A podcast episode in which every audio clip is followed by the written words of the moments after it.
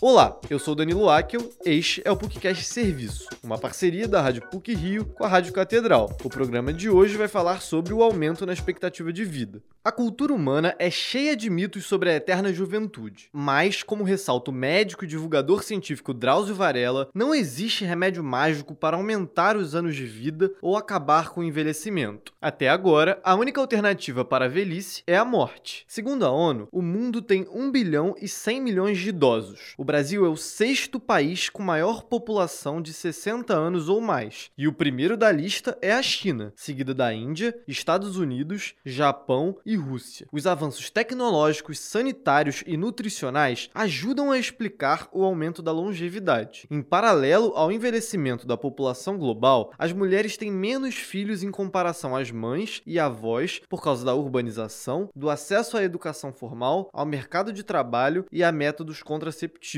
Assim, a tendência mundial é de menos jovens e de mais idosos cada vez mais velhos. A expectativa de vida global cresceu de 32 anos em 1900 para 72,8 anos em 2019. Mas, a depender do lugar onde se nasce e vive, a quantidade e qualidade da existência é variada. De acordo com o mapa Desigualdades 2022, uma pessoa do Jardim Paulista, zona nobre da cidade de São Paulo, vive em média 80 80 anos, enquanto o número cai para 59 anos em Iguatemi, área mais pobre. O médico e coordenador do curso de geriatria da PUC-Rio, Roberto Alves Lourenço, considera a preocupação com o bom envelhecimento legítima, porque viver muito tempo é diferente de viver bem. Ele destaca a importância de envelhecer com autonomia, que é a possibilidade de tomar decisões favoráveis à própria vida, e independência, a capacidade de executar as boas escolhas feitas. Essa preocupação deve anteceder a própria existência do indivíduo, né, ou pelo menos a própria existência é, fixada pela certidão de nascimento do, do, indivíduo, é algo que deve ser reportado aos pais mesmo, ao prepararem adequadamente o indivíduo. Ele, sendo preparado adequadamente, ele ganha chances é, maiores de, de ter uma sobrevida melhor, não apenas do ponto de vista de tempo, mas também do ponto de vista de qualidade. Apesar das condições de gestação e nascimento influenciarem a longevidade